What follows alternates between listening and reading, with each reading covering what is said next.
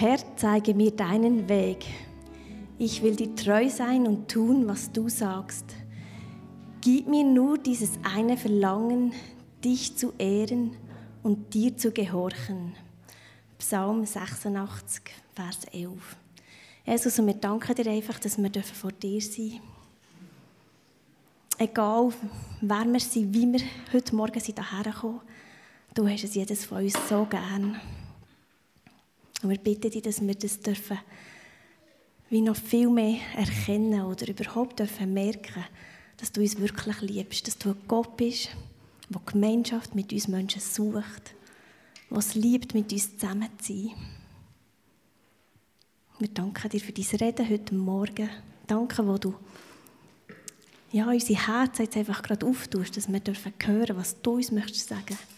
Nicht ich, sondern du, Herr, was du möchtest sagen. Danke vielmals. Amen.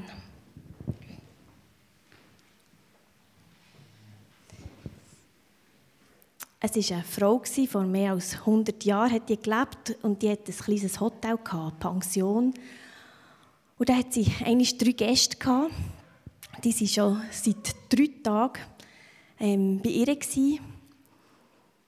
Und dann hat sie gemerkt, die haben sie drei Tage nichts gegessen.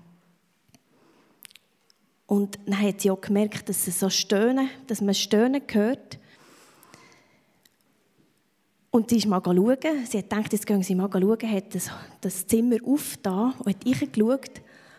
Und dann hat sie gesehen, dass die dort am Boden liegen, die Männer, und am Stöhnen sind. Sie hat nicht gewusst, was machen. Ähm, und hat gedacht, also irgendetwas Schlimmes muss passiert sein. Die sind nur am Stöhnen, essen nicht, liegen am Boden. Und dann hat sie einem bestimmten Pfarrer angerufen oder den gerufen und gefragt, ob er nicht kommen könnte. Ähm, eben schauen zu diesen Männern. Und dann hat er gesagt, nein, das sei nicht nötig, er kommt nicht. Die Männer sind einfach am Betten.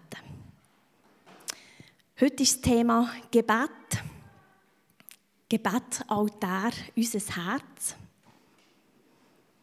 Und ich möchte mit euch einfach genauer heranschauen. Was heisst überhaupt Gebet? Was heisst Altar? Was bedeutet unser Herz? Und Ian dürfte ich vielleicht noch beim Folie haben vor. Wäre das möglich? Dass ich es sehe. Okay. Ähm, Gebet, ich glaube, irgendwo hat man den Eindruck, das ist ganz einfach. Und gleich habe ich das Gefühl, es ist so unvorstellbar groß. Beten, Gebet. Wir dürfen eben ganz normal, so wie wir sind, wir müssen uns nicht verstellen, wir dürfen ganz normal vor Gott kommen. Können einfach ihm sagen, was uns bedrückt, was, was uns beschäftigt, für was wir dankbar sind, was wir brauchen. Wir können einfach so vor Gott kommen, ganz normal, natürlich. Und beten heisst eigentlich mit Gott in Verbindung sein, mit Gott reden, das heisst Gebet. Aber irgendwo tut es mir gleich nicht so natürlich, irgendwo tut es mir überhaupt nicht selbstverständlich, dass das möglich ist. Reden mit Gott ist doch nichts so Natürliches. Dass das überhaupt möglich ist, das haben wir Jesus zu verdanken, weil er hat den Weg frei gemacht zu Gott. Er ist gestorben am Kreuz und er hat unsere Sünden getragen. Und als sündige Menschen können wir nicht Gemeinschaft haben mit dem Reinen, mit dem Grossen, mit dem mächtigen Gott. Das ist eigentlich nicht möglich. Nur durch Jesus ist es möglich, weil er schon hat, die Sünde von uns, hat er am Kreuz und so den Weg frei gemacht. Damit wir auch Gemeinschaft haben eben mit dem Reinen, dem heiligen Gott. Merkt ihr, das ist eigentlich gar nicht so. Vielleicht ist es für uns schon so gewöhnt, wir dürfen mit Gott reden. Und gleich ist es etwas Grosses, etwas Besonderes. ja, vor, vor vielen Jahren, könnte ich schon fast sagen, vor Jahren, war mein Leben wirklich sehr kaputt. Ähm, eigentlich voller Schuld, voller Dreck, voller Sünde und auch viel Not. Eigentlich habe ich, das denken Sie vielleicht gar nicht, aber ich habe glaube, alles Negative oder Schlechte gemacht, was man nur machen kann. Und es war ähm, nicht so eine einfache Zeit, genau. Mein Gewissen hat mich sehr angeklagt und das war nicht zum Aushalten mehr. Gewesen. Und da habe ich mich entschieden, dass ich nicht mehr länger auf das Gewissen höre, weil, weil ich gemerkt habe, das ist eben schwierig. Ich habe mich bewusst entschieden, diesen Weg weiterzugehen, den ich eingeschlagen habe, nämlich das Leben ohne Gott. Und dann ist es leichter geworden, weil ich nicht mehr aufs Gewissen angelassen Aber es ist mir gleich darauf viel, viel schlechter gegangen, oder immer wie schlechter. Und dann bin ich wirklich so am Tiefpunkt von meinem Leben angekommen. Das war so mit 17, 18 gewesen. Wirklich völlig kaputt, leer, ohne Gefühl. Und da hat Gott sei Dank etwas Neues angefangen, eine neue Liebesgeschichte mit Jesus. Da hat etwas Neues anfangen. Und eines Tages bin ich bin schon x-mal dort vorbeigelaufen am Bibelvers und eines Tages hat es so in meinem Herz angefangen zu brennen. Oder irgendwo, ja, es hat mich so berührt, der Bibelvers. Und es hat so zu mir geredet und ich möchte euch den lesen, der steht in Jeremia 29, ähm, Vers 13, 14. Wenn ihr mich von ganzem Herzen suchen werdet, so will ich mich von euch finden lassen.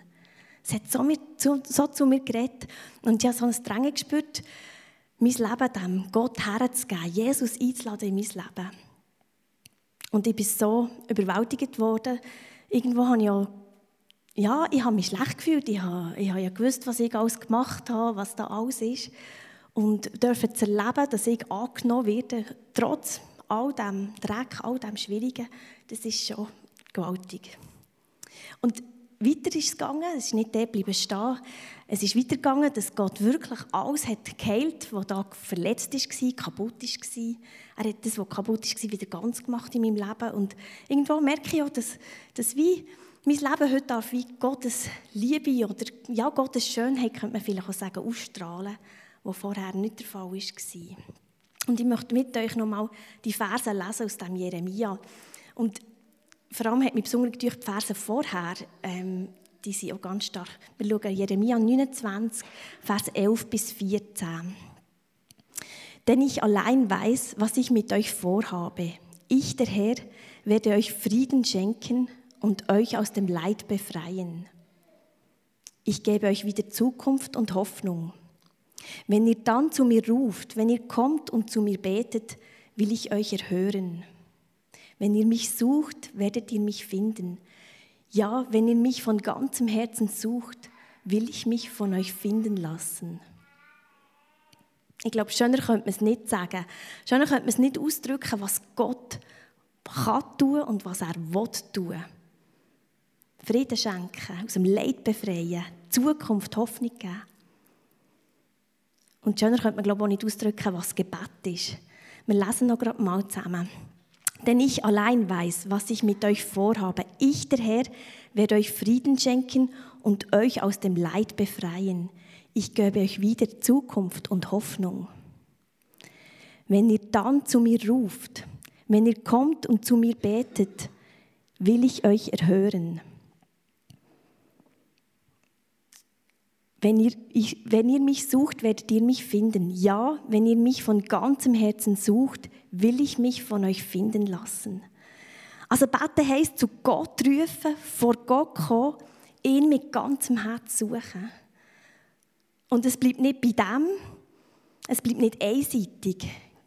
Gott erhört uns und er lässt sich von uns finden. Das steht hier in diesen Versen, ja, ich finde es mega cool. Es passt so gut. Es geht also um eine Begegnung mit Gott, um ein Leben mit ihm. Ein Gott, der Gemeinschaft, Begegnung mit uns Menschen sucht und will und sich danach sehnt. Das ist Gebet. Irgendwo, das ist das, was mir ist, wieder zu in den Sinn kommt. Wir gehen weiter. Altar. Da wird es schon ein bisschen schwieriger. Was ist ein Altar? Also irgendwo Gebetsaltar, Herz, unser Herz. Ich habe mir da nicht so viel vorstellen Und ich bin ins Bibellexikon schauen und habe gesehen, oder habe gelesen, dass nicht nur das Volk Israel, also in der Bibel, ähm, Altar gebaut hat, für, für Gott zu opfern ähm, sondern dass das auch Brauch war, rund um das Volk Israel rundherum, dass das die anderen Völker auch haben gemacht dass sie ihren Götter haben, eben Altar bauen und geopfert haben. Ähm, und Altar, steht im Bibellexikon, ist ein besonders geweihter Ort, wo der Mensch Gott sein Opfer bringen kann. Ein Altar ist ein Ort der kultischen Begegnung mit Gott. Kultisch, da musste ich auch nachschauen, ähm, Kultus, kultisch heisst eigentlich Anbetung, Verehrung. Also ein Altar ist ein Ort, wo Gott anbetet, verehrt wird. Und das erste Beispiel ähm, von einem Altar, wo ein Altar ist gebaut wurde in der Bibel, ist das, wo der Noah also dass der Noah einen hat gebaut. Und zwar, vielleicht kennt ihr die Geschichte vor Sintflut. Es hat ganz viele Wasser gegeben. Sie waren in, in, die, in, dieser, Aare, äh, in dieser Arche drin. Und wo sie sind, die Aare hat nicht so viel Wasser zum Glück. Jetzt seid ihr wieder wach. ja, ist gut, ihr hört so gut zu. Ähm, als sie aus dieser Arche, nicht aus der Aare, aus der Arche ausgestiegen sind, hat eben der Noah den Altar gebaut. Das ist der erste, der so beschrieben ist. Dann errichtete Noah dem Herrn einen Altar und brachte darauf je eines von allen reinen Tieren und allen reinen Vögeln als Brandopfer dar. Im 1. Mose Kapitel 8 steht das. Also auf einem Altar tut man Opfertier oder haben sie Opfertier gebracht, geopfert, aber nicht nur Tiere, sondern auch Getreide oder andere Opfergaben. Und ich habe gelesen, dass nicht immer, nicht immer verbrannt ist worden, so wie wir es hier auf dem Bild sehen, sondern manchmal ist es einfach auch nur hergelegt worden. Und es hat auch Altäre gegeben, wo man als Zeichen vom Dank und von der Erinnerung hat, ähm, aufgerichtet oder gebaut. Ohne eben, dass dort geopfert wurde, also verbrannt wurde. Dank verstehen wir Erinnerung, Erinnerung, dass, ähm, dass Menschen dort Gott erlebt haben, eine Begegnung hatten mit Gottes Gegenwart. Zum Beispiel der Abraham, ähm, der hat einen Altar gebaut als Zeichen von seiner Verbundenheit mit Gott. Als er ähm, in Kanaan war, bei Sichem, das kann man im 1. Mose Kapitel 12 nachlesen, ähm, dort war der Abraham, dort heisst er noch Abraham und das lese ich euch kurz vor. An dieser Stätte zeigte der Herr sich Abraham und versprach ihm, ich werde dieses Land deinen Nachkommen geben. Abraham schichtete Steine auf als Opferstätte für Gott, dort, wo der Herr ihm erschienen war. Dann zog er weiter nach Süden zu dem Gebirge östlich von Bethel. Zwischen Bethel im Westen und Ai im Osten schlugen Abraham und die Seinen ihre Zelte auf und auch hier schichtete er Steine als Opferstätte für den Herrn. Dort betete er den Herrn an. Also Altar ist ein Begegnungsort mit Gott, ein Anbetungsort. Die Heiden, also das, so hat man die, oder bezeichnet die Bibel die Menschen, die Gott nicht kennen, den Gott vor der Bibel, die andere Götter angebetet haben, ähm, die haben eben auch so Götze gebaut, aus Stein oder aus Holz. Und die Bibel geht sehr hart ähm, um mit denen, oder vor Gericht, oder hart mit ins Gericht, so kann man sagen, mit diesen toten, unnützen, stummen Götzen. Ähm, Gott verbietet sogar die Anbetung von Götzen und, und den abscheulichen Götzendienst, weil es ist wirklich auch viel Schwieriges oder Schlimmes passiert. Zum Beispiel sind sogar Kinder geopfert worden. Und da ist Gott ganz klar dagegen. Und darum möchte er auch nicht, dass sein Volk ähm, Götzendienst tut und Götzen anbetet. Doch immer wieder lesen wir im Alten Testament, das Volk Israel hat immer wieder sich beeinflussen lassen von anderen Völkern und hat selber auch Götzendienst gemacht oder Götter angebetet.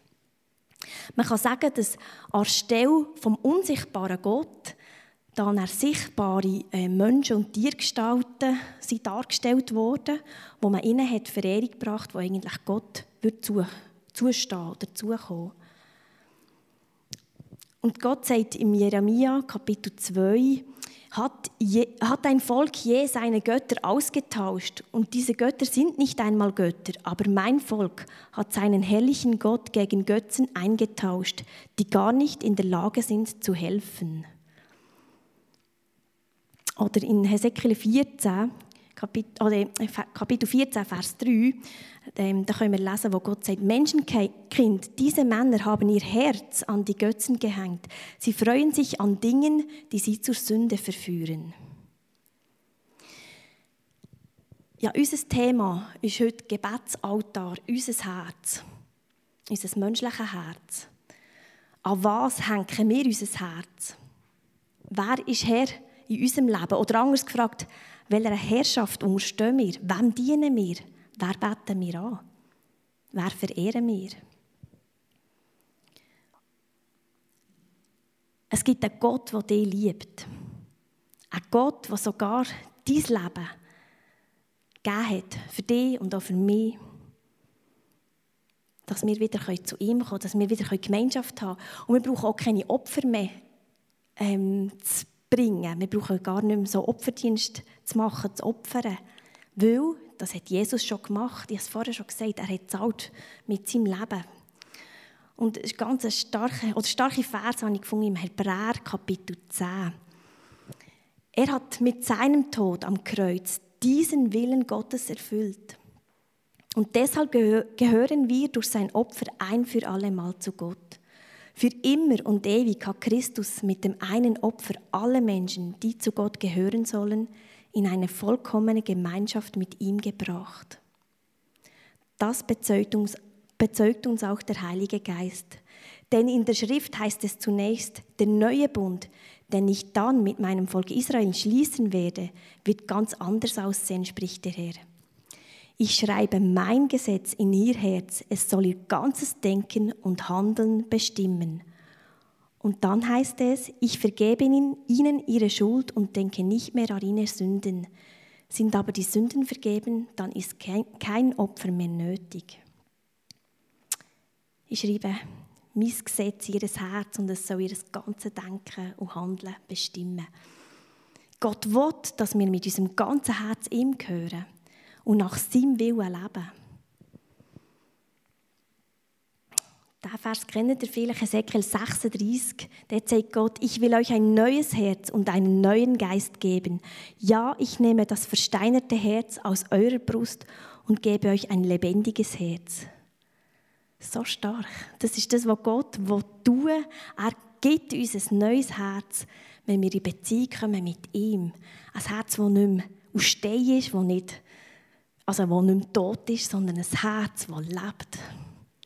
Und wir wissen alle, wie wichtig das Herz ist für unseren menschlichen Körper, unser Organ, damit der Körper lebt. Sonst ohne, wenn das Herz nicht mehr schlägt, leben wir nicht mehr. Und ich glaube, es ist das Gleiche in Beziehung mit Gott. Wenn das, unser Herz schlägt, wenn es lebendig ist, oder überhaupt auch für unser Leben, wir brauchen ein Herz, das lebt. Ich habe euch ein Lied mitgebracht. Ähm, ich kenne das eigentlich schon lange und äh, ihr dürft jetzt da zulassen und gerne auch mitsingen. Ähm, genau.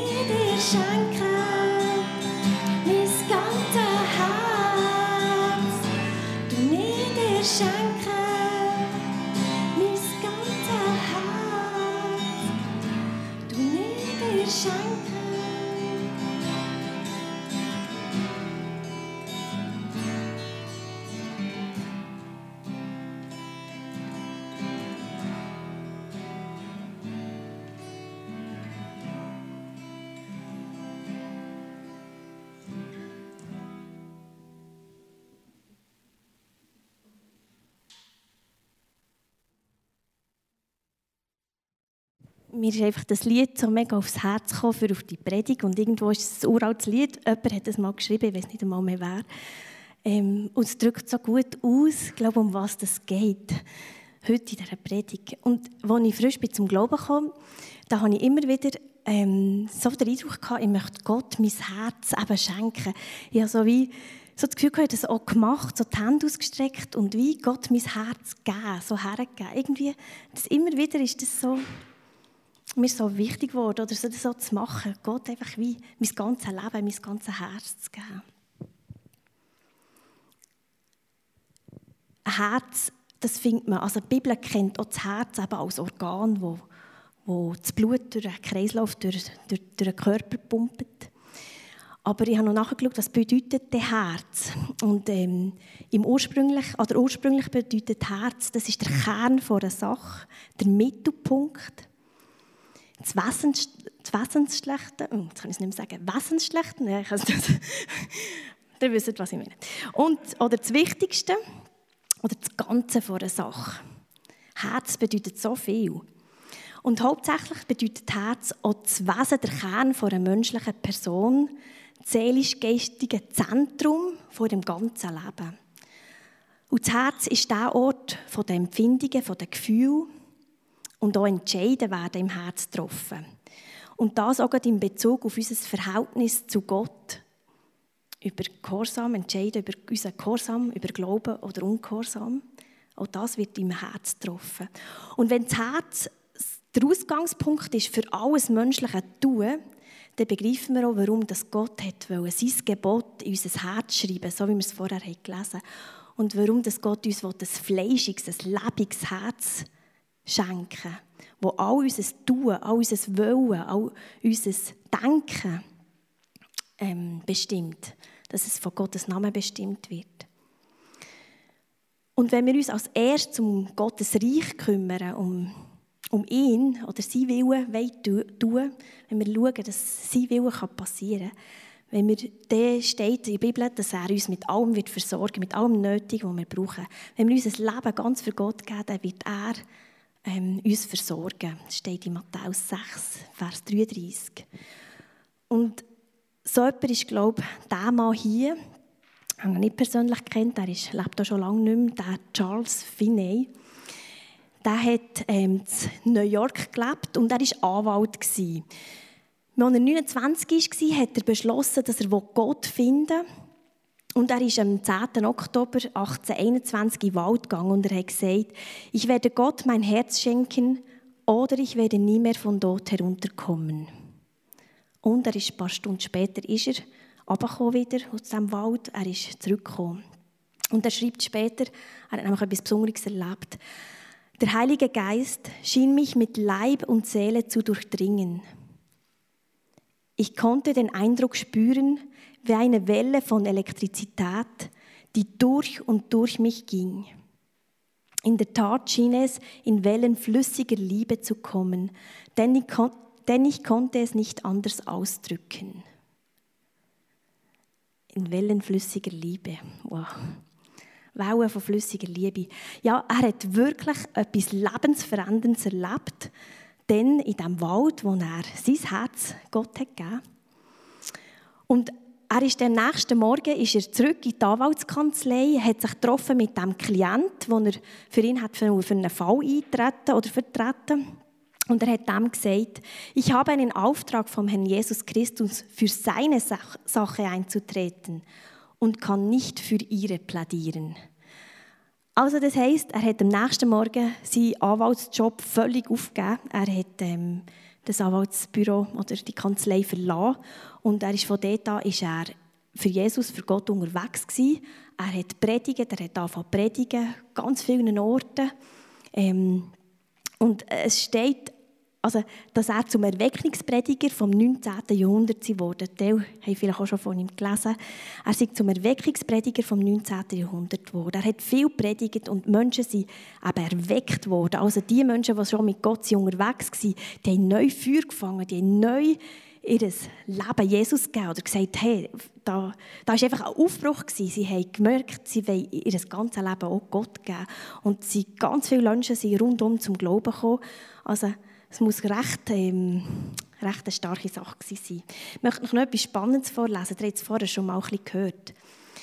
Bei einer Gelegenheit, als ich in die Stadt kam, sagt eben er, der Fini, ähm, um eine Erweckung zu beginnen, kontaktierte mich eine Dame, die eine Pension betrieb. Sie sagte, Bruder Finney, kannst du, kennst du einen Vater Nash? Er und zwei andere Männer waren die letzten drei Tage in meiner Pension, aber sie haben keinen Bissen gegessen. Ich öffnete die Tür und spähte zu ihnen hinein, weil ich sie stöhnen hörte, und ich sah sie auf dem Boden liegen.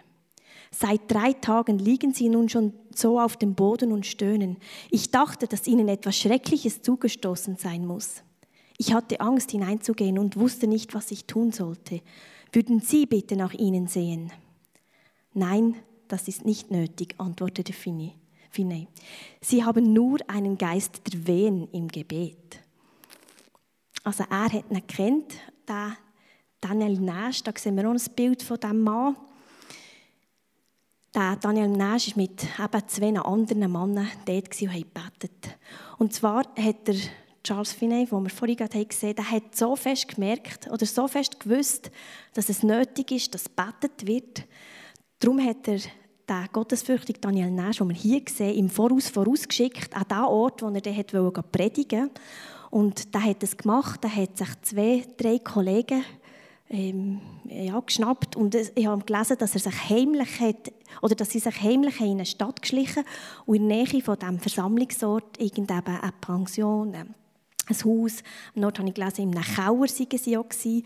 und die einfach dort haben sie, haben sie sich eingerichtet, schon eben Tage im Voraus, vor dieser Versammlung und haben gebetet, auch während, während dieser Versammlung. Und häufig ist eben er, der, der Daniel, gar nicht zu dem, also gegangen, die Versammlung selber zum Zulassen, sondern hat weiter gebetet und sie hat gebetet um die Ausgießung vom Heiligen Geist auf Finney, wenn er predigt. Und der Charles Finney hat so fest gewusst, dass er es nicht selber kann, dass es einfach, dass es Gottes Wirken braucht. Und darum haben die da so zusammen geschafft. Also man kann sagen, der Daniel Nash, da ist auch noch so ein Gedenkstein oder Grabstein, weiß auch nicht. Ähm, man kann sagen, er ist der Schlüssel zur Erweckung, die nachher hat, wie gefolgt auf Finneys Wirken. Ja, man kann sagen, das Leben vielleicht von diesen beiden Männern und auch von dem Better, von dem Daniel Nash, ist ein Beispiel dafür, wie wichtig das Gebet ist. Ich habe noch gelesen, dass sie inbrünstig haben gebetet dass Gott an diesem Ort wirken inbrünstig. Ja, inbrünstig beten und unser Leben Gott geben, unser ganzes Leben Gott geben.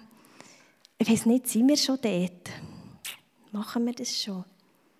Aber die Auswirkungen sind eindrücklich. Also das, was die Männer da erlebt haben, ist eindrücklich wenn wir das glaub, tun, wenn wir unser Leben ganz Gott geben, das setzt wirklich Gottes Wirken frei. Ja, und ich glaube, es fängt wirklich bei unserer Hingabe an, unser ganzes Herz, unser Leben Gott zu geben, dass er uns lebendige Herz schenken kann, das er brauchen kann, wo sein Geist drin wohnen kann, dass wir sein Willen sehen. Und was bedeutet das? Dass wir merken, dass Gott Menschen gerne hat. Ich glaube, es geht so fest um das gestern bei diesem Torten verschenken, das ist eigentlich darum gegangen, dass wir diesen Menschen eine Freude machen, sie gerne haben, weil Gott ist der, der sie liebt. Unsere Mitmenschen. Wir brauchen so fest, dass der Heilige Geist uns das so zeigt oder uns manchmal schon unsere harten Augen oder unser Herz eben wieder berührt, dass wir wie die Liebe überkommen für andere. Und ich glaube, es geht auch darum, um ein Verständnis, dass wir merken, wenn wir beten, eben inbrüstig beten, also dass wir merken, das bewirkt etwas, dass Gottes Reich kommt. Es braucht irgendwo unsere Hingabe dort, im Gebet. Und ja, ich bitte uns alle, lasst uns nicht mehr so, vielleicht auch irgendwo ein bisschen ungläubig oder äh, eingeschlafen, zurückhaltend schweizerisch beten, sondern irgendwo von ganzem Herzen, unserem ganzen Herz. Aber ich glaube, zuallererst braucht es wirklich dass wir so einen Gebetsaltar haben in unserem Herz. Eben, wir haben es gehört, gehört, unser Herz soll einfach ein Ort sein, wo Gott angebetet werden kann. Ein Ort sein, wo wir Gott begegnen. Dort an diesem Altar, wo wir ihn verehren, ihn anbeten. Dort an diesem Ort. Und das wollen wir jetzt auch gerade im Lobpreis tun. Wir gehen nochmal in eine Lobpreiszeit, wo wir zusammen einfach können nochmal Gott anbeten oder vor ihn kommen. Und es gibt ein Ministry-Team, Leute, die gerne ähm, beten oder euch segnen. Und ihr dürft es gerne in Anspruch nehmen. Gerade wenn ihr merkt, hey, irgendwo ist mein Herz gleich immer wieder so hart gegenüber den Mitmenschen. Oder wenn ihr merkt, euer Glaube ist irgendwo ein bisschen eingeschlafen, dann braucht es wie ein neues Feuer. Es braucht es wieder mal zu spüren, so Wellen von flüssiger Liebe. Oder auch wenn ihr merkt, ihr möchtet eigentlich allererste Mal euer Leben wirklich Gott geben, Jesus einladen ins Leben, dann dürft ihr das gerne machen. Die Menschen stehen da, haben so einen Badge an, vor, hinten. Dann dürft ihr einfach auf sie zugehen. Und Jesus, ich danke dir jetzt einfach noch von ganzem Herzen für alles, was du geredet hast, jetzt heute, morgen und wo du weiterredest. Danke, wo du ein Gott bist, der so gut meint, der so gute Pläne hat mit uns Menschen. Du willst das Gute für uns. Du willst uns begleiten durch unser Leben, durch Höchst und Tiefs. Und du freust, du freust dich ja, es ehrt dich, wenn wir ganz mit dir unterwegs sind. Dass wir einfach noch viel mehr dürfen deine Liebe ja, verbreiten dass wir noch viel mehr dürfen ein Zeichen sein oder ja, wie sagt man einfach, dass wir noch viel mehr dürfen leuchten für dich, Herr. Dass Menschen dich dürfen erkennen, wie gut du bist. Und du bist ein Gott, der frei macht. Du bist nicht ein Gott, der einengt. Du bist ein Gott, der Frieden schenkt, dort, wo kein Frieden ist, wo Hoffnung schenkt, Hoffnung und Zukunft, wir haben es gehört. Danke vielmals, danke für deine Gegenwart, danke für deine Herrlichkeit. Möchtest du einfach jetzt noch viel mehr kommen, Herr. Heiliger Geist, flut unser Herz. Ja, wir bitten dich wirklich, dass wir das dürfen erleben die Wellen von flüssiger Liebe, wenn wir es noch nie erlebt haben. Oder eine Umarmung von dir, Herr. Hm. Amen.